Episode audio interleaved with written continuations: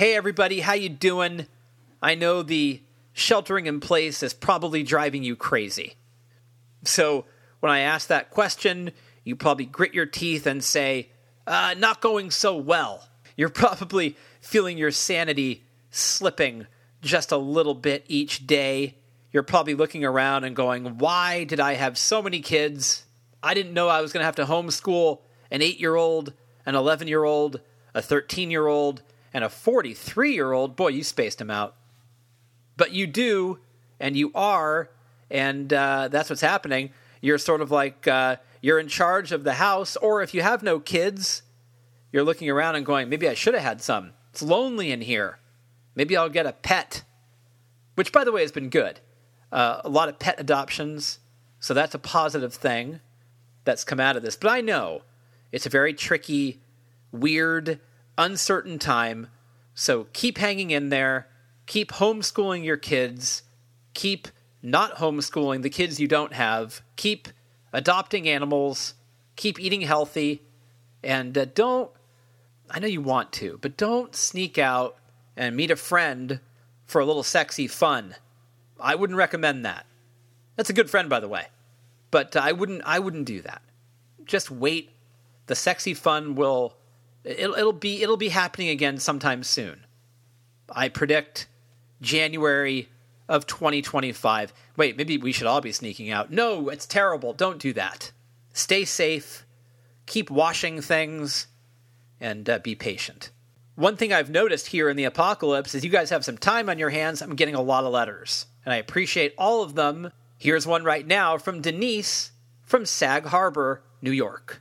Alex, in these uncertain times, hearing your honest and insightful conversations with talented artists each and every week certainly, see what I did there, brings immense comfort and joy. Oh, I get, I see, yeah, I did. Took me a second. Uh, thanks for doing all you do. I was amazed at the outpouring of national response to the passing of John Prine last week. Seemingly every newscast ended with an obituary to the now fallen legend. I'm embarrassed to say I can't name a single song Mr. Prine wrote or performed. Where would you recommend a novice like me start? Do you have a John Prine top three for an amateur like myself?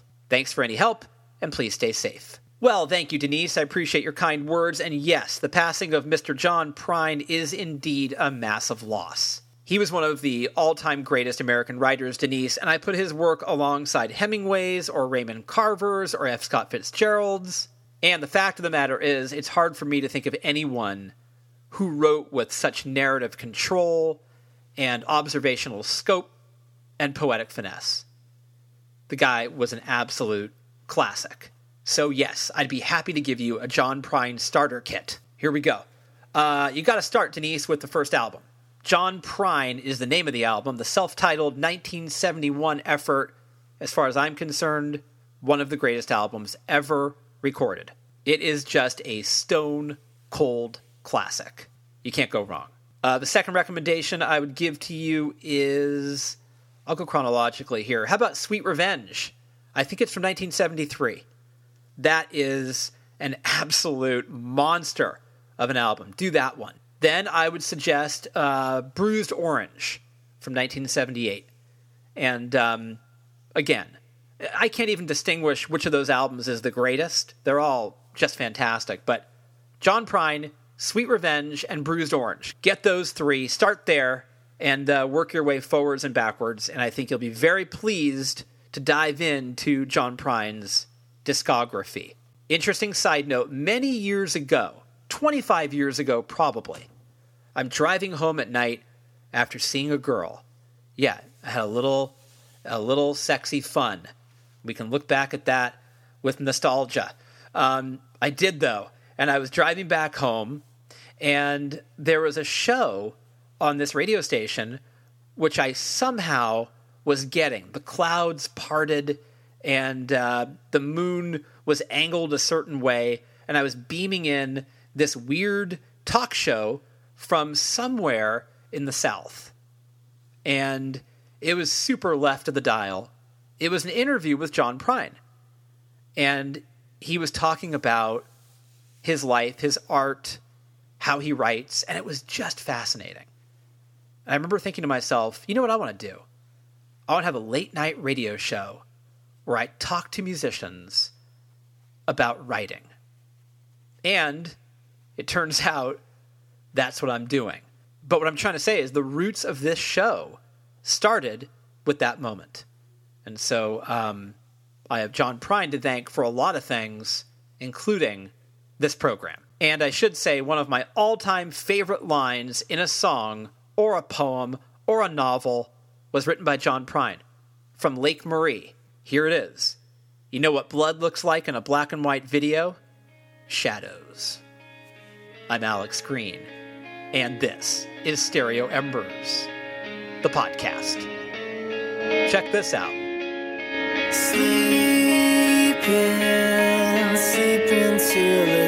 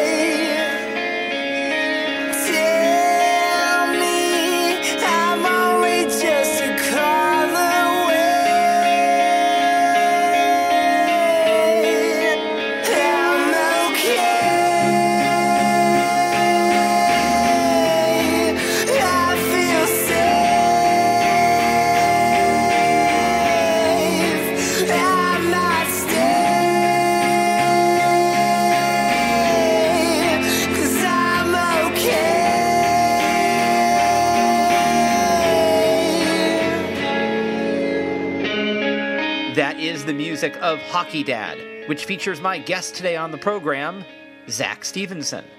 Let me tell you a little bit about Hockey Dad and Zach Stephenson. So, Ambrose Bierce once wrote this In this world, one must have a name. It prevents confusion even when it does not establish identity. Some, though, are known by numbers, which also seem inadequate distinctions. Well, it would certainly be inadequate to describe Hockey Dad as a two man band. Though numerically that may be true, that mere number minimizes the power, the melodic smarts, and the sheer scope of the sound of this Australian band. Comprised of singer guitarist Zach Stephenson and drummer Billy Fleming, Hockey Dad is a band based on a lifelong friendship. In fact, Flanagan and Stephenson grew up on the same street and they met when they were just three years old. As they got older, the two bonded over surfing and skating and a love of 60s garage rock, surf rock, and punk rock. That pretty much covers all the essential rocks. Their debut album, Boronia, is, for my money, one of the best debuts in recent memory, and its 2018 follow up, Blend In, shook off the shackles of a sophomore slump by providing a brilliant and churning song cycle that was loaded with catchy choruses, thoughtful drum fills, and nimble indie rock smarts. The band's third long player, Brain Candy, will be out this July, and it builds on Hockey Dad's promise as one of the most exciting bands out there. The album has pipeline prowl, scruffy stomp, and unforgettable hooks, and it all adds up to one of 2020's strongest entries. Look, I love this band, and I love that their sound is expanding. They just keep getting better and better, and they were already great to start with. I caught up with Zach at his home in New South Wales, and just as I thought, he was a great guy. And this is a great conversation. So enjoy it. Me and Zach Stephenson of Hockey Dad, right here on Stereo Embers, the podcast.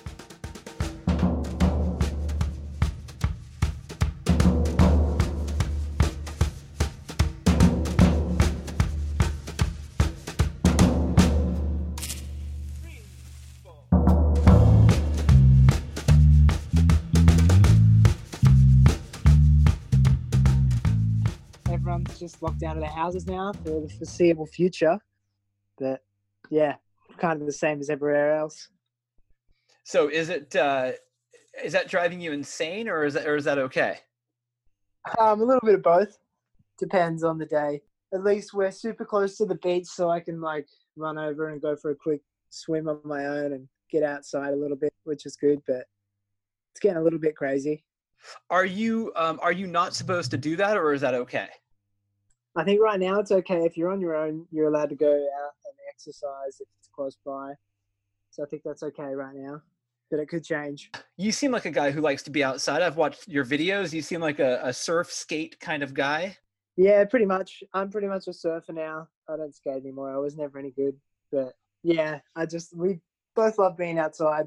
Yeah, this is well. I'm in California. I'm I'm uh, just outside of San Francisco. I'm sort of in uh, kind of in the Berkeley area, um, and uh, I'm an outside guy too. It's it's weird to be confined to the house. Yeah, it's kind of it's maddening, and like you know, you want to go outside so bad, but you obviously no, you can't. Weird not knowing when it's going to end and if we'll ever be able to go outside again. yeah. You guys are one of my favorite bands, and I was excited to see you here in California. I was going to make a little trek and see you, and that's not going to happen now. How has that been for you, um, scrapping that that tour? Has that been emotionally pretty tough? Yeah, just kind of really disappointing. We were looking forward to come back over, especially to the States. We haven't been there in a little while. We did a full tour of Canada at the end of last year. Right. So we were really like keen to get back and we were playing some really nice venues we'd never done before and like I was super excited. We had a good crew coming over. Yeah, it's just strange to have to just completely wipe a whole tour and like we would have been on it right now and just to be sitting at home. You kind of get the tour bug, like you get the itch and you want to go back out. And yeah, it's it's a real bummer. It's just super disappointing, but I guess it's just getting us more excited when we can go back out to and make the most of it. I guess. Yeah, I mean, I was like, what's the psychological toll of that? I mean, do you guys, what do you do? Do you regroup and, and practice harder? Do you take a break? Like, you know, how, what, what does that look like for you, sort of dealing with what's happened? It is weird. It's kind of hard to know what to do as well Yeah. because we could. It's even hard to rehearse now. I mean, we can't even rehearse. We can't be like around each other. So we're kind of just locked down. There's nothing to do. And we're kind of just waiting it out with everybody and just trying to keep busy, trying to just write and do whatever we can. But it's really strange. Yeah, it's hard to know what to do, whether to double down and just rehearse. But yeah, it's kind of hard to get together at this point. You guys being a duo, I mean, you guys probably are together all the time. Yeah, most of the time we don't live together though, so you're allowed to go over and just see your friends right now. Yeah. so we probably get together and rehearse, which is which is a bummer. And the alternative way of doing that, like you and I are talking on Zoom, um, I imagine for musicians there might be a little bit of a delay. I, I imagine that it's probably impossible to do it that way. Yeah, I think rehearsing is pr- would be pretty pretty impossible to do over over this kind of thing. But it's it's sweet for collaborating, and if we're just writing and sending ideas, it's just as good as anything else. It's probably the best way to do it for us. So I guess that's pretty much what we're just going to focus on is writing new material while we're here and just playing around with new stuff. That's pretty much all we can do from our rooms. Are you no, you know what you could do is you could have him stand across the street and you could stay in your driveway and you guys could play that way. Yeah, I guess that works. You just turn everything up. It's definitely loud enough. right.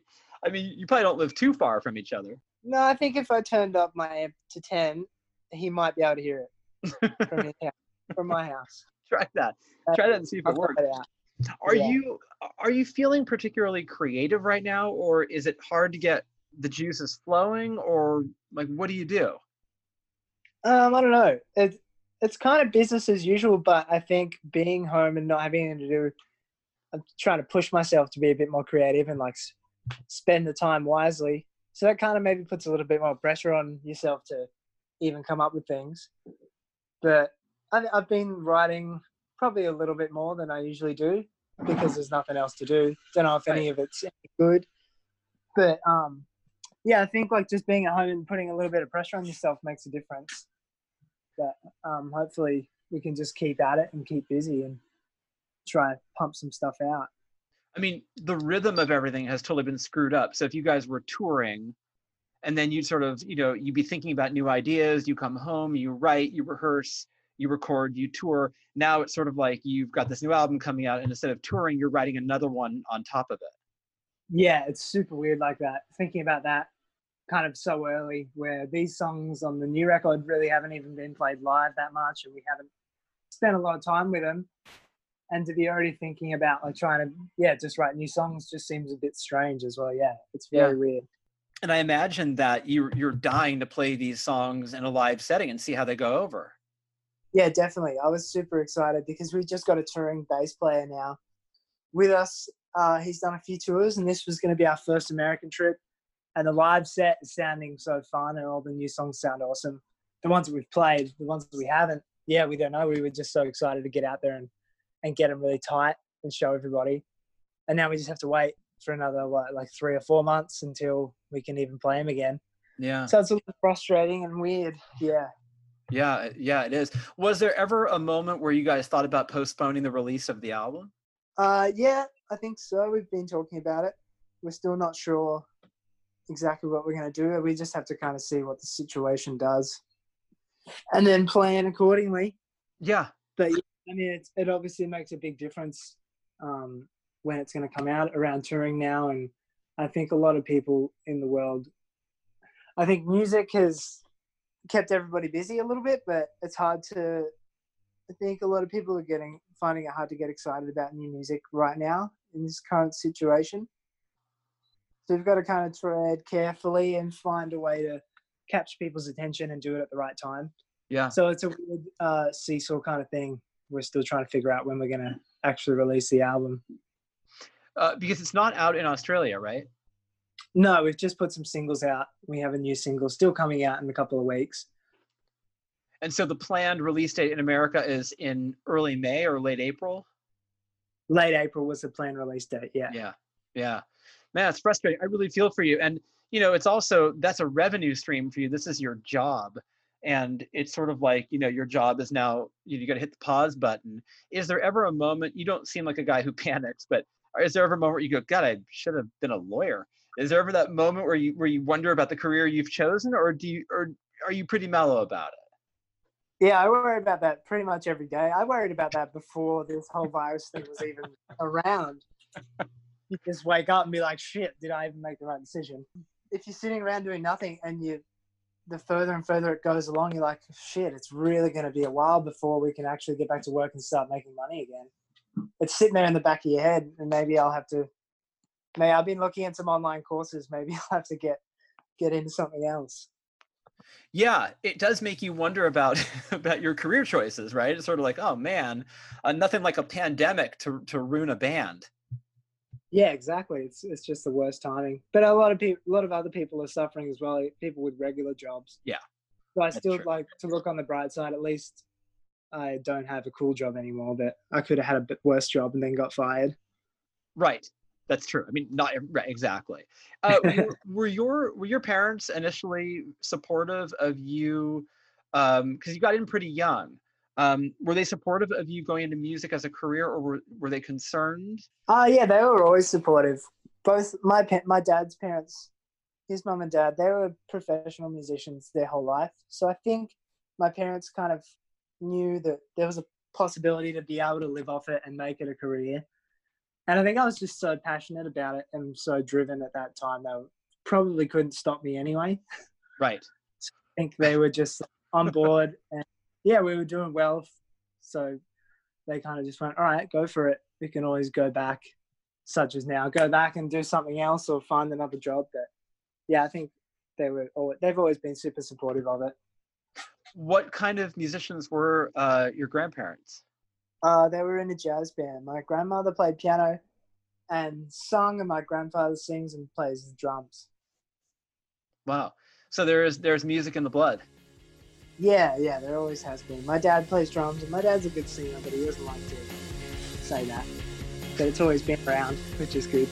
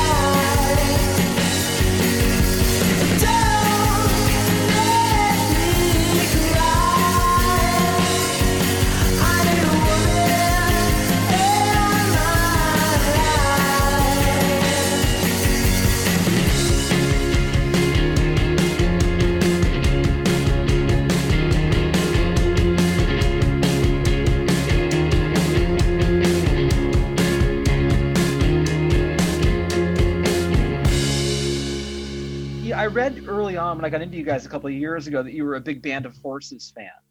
Um, and I was playing I was playing you guys on my radio show next to Band of Horses and uh, a lot. And um, there there definitely are some similarities. But what Australian bands specifically kind of rang your bell when you were growing up? Um, when I was growing up, definitely bands like The Living End. Mm. Uh, who else? British India were really, really good band that we like.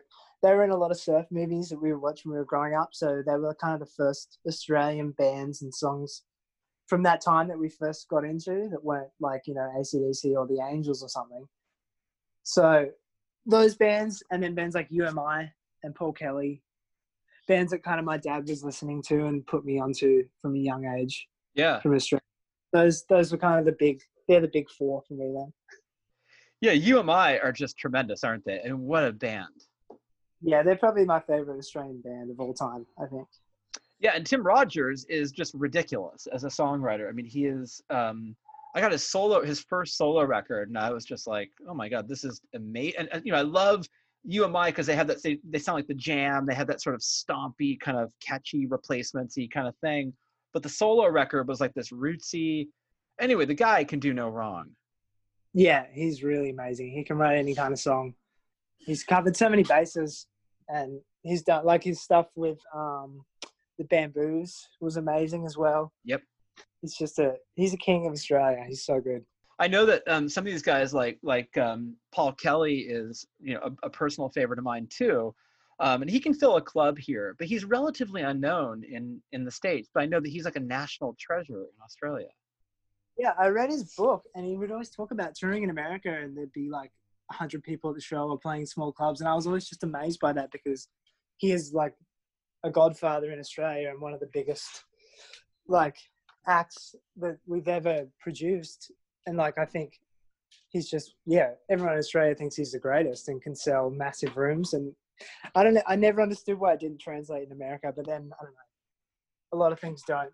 It's got that Australian accent. It's talking about you know Christmas Day in the hot sun, and maybe it's just not relatable enough. Like it's funny because in some ways, like the band Blur never got huge in America because I think they were, they were too British, whereas Oasis they weren't they weren't. Um, and you know Paul Kelly is very Australian, whereas Midnight Oil maybe they not as Australian. They were more I don't know what it is. It was more of like a universal appeal, um, not as regional. It could be the other way as well, as in Blur were English, but Oasis was so English that it appealed to the American audience. It's true, yeah, And Blur were just very English, yeah. and it just. But maybe that's the way in Australia. Like you see bands like um, Amyl and the Sniffers popping off in America, which is awesome, and it's because they're just so Australian, and it's like kind of appealing. Yeah, Maybe it goes that way as well. That's a good point. We had, you know, the Hoodoo Gurus were big here for a couple of years. They had a couple of good years in, in maybe two or three years in the States where they were kind of big. Yeah, they're one of my favorite Australian bands as well. They were so good. I didn't know that they'd um, done well in America. I never really um, looked into how well they did. I don't know why I should be looking into how well bands did in America, but yeah, I didn't know about that. You mean in your studies you didn't find out that the Hoodoo Gurus Yeah, did well in I just 1989? on Wikipedia all day, look up charting. These are things that I, I've been dying to talk about to somebody. I've never had a chance to bring them up until now. yeah, it's pretty much what I like to talk about all day. It's good. Yeah. Me too. Yeah, the Hoodoo Gurus in '89, they had an, uh, the Blow Your Cool record, um, did really well here with like What's My Scene. They had like the Bangles on the record, and um, they were on a major American label. They were on Elektra, and uh, anyway, well now I'm just showing off with my knowledge. Um, but uh, anyway, you know, I one thing I love about Hockey Dad is it felt to me like when you guys started, there was a kind of looseness. Like you guys were out of the box, you knew who you were, and you guys were loose, and yet you were swinging for the fences. And you were, you know, that first album is so great, um, start to finish. Did did you feel like a creative burst, and were you worried that you wouldn't be able to apprehend that same energy for your future work, or did it just keep going? Um, I think yeah, there probably was a bit of a burst, but a lot of the first record uh, was kind of accumulated over time. A lot of that record, and maybe like over like two or three years, that first record kind of came together. So I, th- I think I felt more of a burst on the second record during Blend In after we'd finished that record and got all the accumulated work out of the way over a few years and we could get in and do a record from start to finish in one go. I think that's where I kind of felt I was ready to start pushing it and ready to like kind of take it on. hmm Do you, do you feel an evolution in your writing? Do you feel that things are are are changing? They're evolving. Yeah, I think so. Just the approach to writing songs, and I'm trying to approach it differently, and try new things, and listening to a lot of different genres. I I fell in love with country music maybe like a year and a half ago, so that's kind of been a big influence on songs now. And yeah, it's always kind of changing. I think if you write this write songs the same way, they'll always be the same. Yeah, you'll you'll make the same you'll make the same record over and over again, which you don't want to do. Yeah, Right. exactly. Now, first of all, who got you into country music? I'm not sure. I can't really remember. It was a grey area in my memory. A few years ago, I think it was one of the first times we went. We did a tour of the states. We were playing with a few bands. Like you know, drove through Texas, drove through Nashville, got that feel, and I kind of just started to dig into like kind of what I knew already, which wasn't much. And I think out of like Spotify and YouTube are like the greatest inventions of music's history, really, when you can just figure out so much so quickly. And I think I just fell into a little hole, and you'd spend like eight hours a day driving on the road, and I think I just listened to country songs the whole time. I just got super into it. Who were you listening to? Um, a lot of Marty Robbins, Merle Haggard, Buck Owens is like a favorite. Um, who else? Conway Twitty is good. Dolly Parton, Loretta Lynn is probably my favorite. Yeah, just the classics. Did um yeah, those are the classics. Did you was there ever a moment where you went, Wow, I'm listening to country music. How did this happen? Yeah, definitely. It, was, it, was, it had such a weird taboo thing, maybe like ten years ago, especially I don't know, like in kids, like when we like seventeen, you don't want to go to a party with Buck Owens on, so it's kind of weird.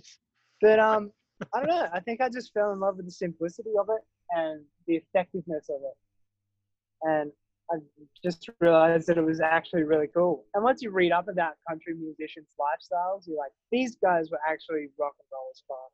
All the people you named, especially people like Marty Robbins, um, those are storytellers. And so, did you find that your love of country music informed the the narratives of the songs that you're writing? Yeah, possibly. I've I've I've been trying to write more yeah narrative based songs, and it's it's actually really hard to do. I'm not that good at it. It's hard. But I've just been yeah I've definitely been inspired by people like Marty and guys like that, and it's definitely changed the way that I've written, or just given me a, a few more ideas and ways of approaching a song that aren't just the verse, chorus, verse, chorus, bridge, chorus. Yeah, th- and those narratives are hard to write because they don't seem to be about you, right? They're sort of like you're writing about characters. Yeah, that's it. And it's it's hard to um, I don't know. Yeah, it's hard to just capture. It's easy to capture a moment that you want to write about, fleshing that story out and keeping it interesting and engaging is really hard to do. I think.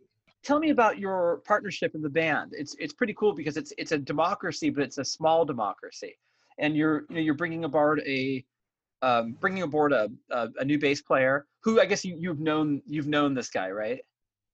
Yeah, he's played bass on all of our records, Okay. and he was there for the writing of this record and helped us out with a little bit of that.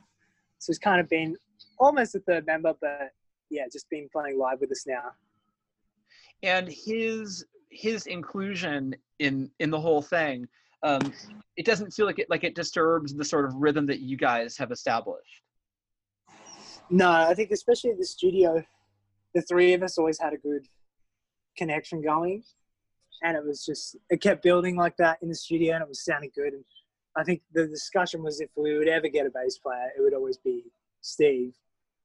And I think like he he was clicking with us before we'd even thought about it. And then once we like practiced for the first time, it was never really an issue. And he's got such a good personality; he just fits in really well with all of us. is he the same age as you guys No, he's a bit older than us. Hmm. He's, yeah, I don't know exactly how many years. He's quite older than us. why did you feel that you guys needed the bass player in, in other words what was it about the sound of hockey dad live or on the record where you went maybe the bass would be a cool thing to include or was there ever a discussion about doing it without it? I think it just got to the point in the live show where we wanted to be able to flesh out songs a little more and make them more dynamic. And with the new material, it kind of lent towards needing a bass player, especially with songs like "I Missed Out," like new singles that were had a s- like a set bass line and a set guitar line. It was kind of almost impossible to do that justice live. Yeah. And I think we wanted to like keep it keep it fresh the live show and keep ourselves interested and put another dynamic in there and shake it up a bit. And it's like the live shows now have been more fun than they've been in a long time. Did it give you more freedom creatively on stage? Like, can you do more stuff? Can you? Does it give you the freedom to sort of um, not improvise, but maybe maybe um, take the pressure off of you because he's holding a, he's holding an element of the song down, and it can kind of ease pressure off of Yeah, you. Yeah, I think it's helped my performance so much in all of our songs. Just having that extra backup there, being able to go off on a bit of a tangent and like you know, do a song differently every night, but keep it tight. I think that's helped us a lot. It's freed me up to be able to deliver songs better vocally and play play guitar better. Yeah. Yeah, and, and I also wonder about when all this pandemic stuff is over. You know, when when the end of the world has ended, um, and you guys reschedule the tour. Let's say you reschedule it for like I don't know June or July, which is summer over here, which is not, which is getting towards the winter for you. So you'd be happy to be in a in a Yeah. environment. Um, is there a concern about the safety of it? You know, where it's sort of like, yeah, it's gone, but is it gone? Is it is it safe to get on a plane? Is has there been discussions in your family about let's let's really think about that? Not really. I haven't had much of a discussion about that at all. I just don't think we've been thinking about it at all. I think once we, it's more of we'll cross that bridge when we come to it. If we book these dates and we get on the plane, I think it'll be pretty hard to stop us. I think so.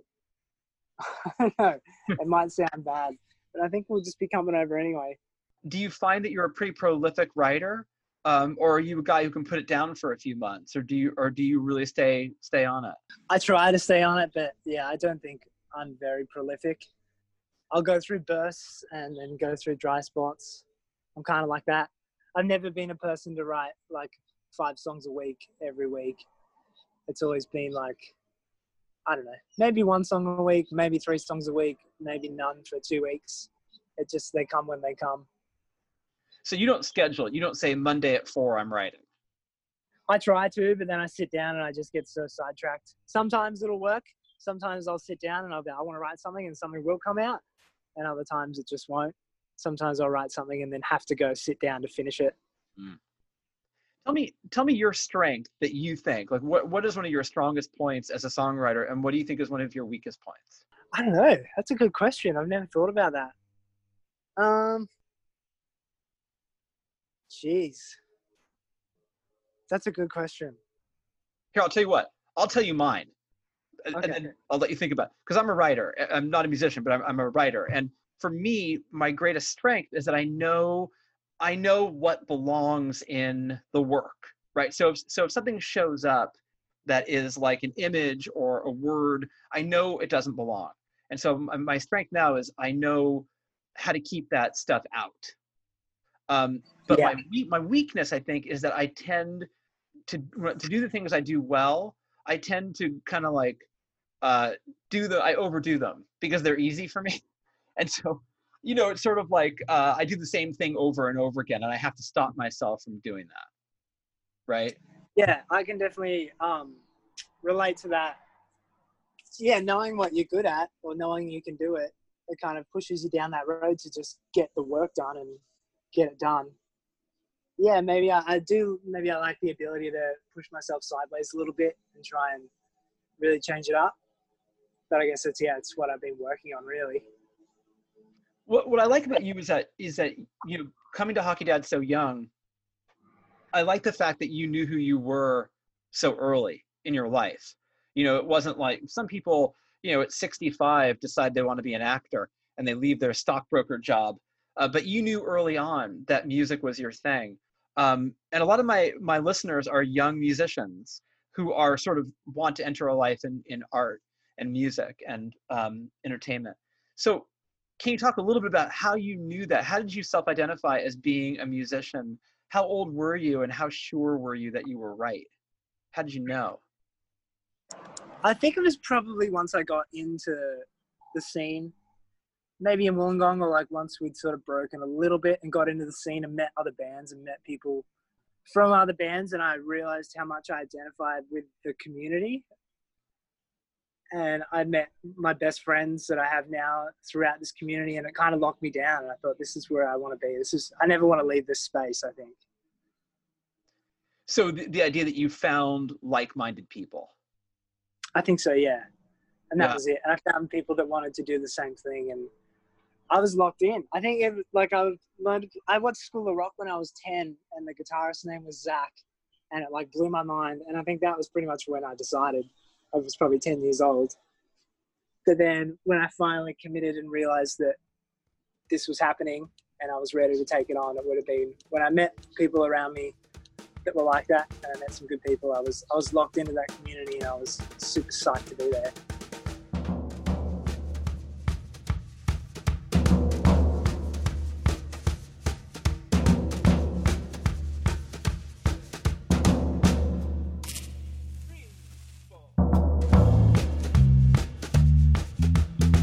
Well, I did not see the Marty Robbins thing coming. That was cool. Uh, good chat with Zach Stephenson of Hockey Dad. Uh, their new album is incredible. It's one of my favorites of the year, and uh, you should buy it. If you haven't heard their other albums, get those too. HockeyDadBand.com will do the trick. Go there and find out when they're going to come back to uh, the touring life.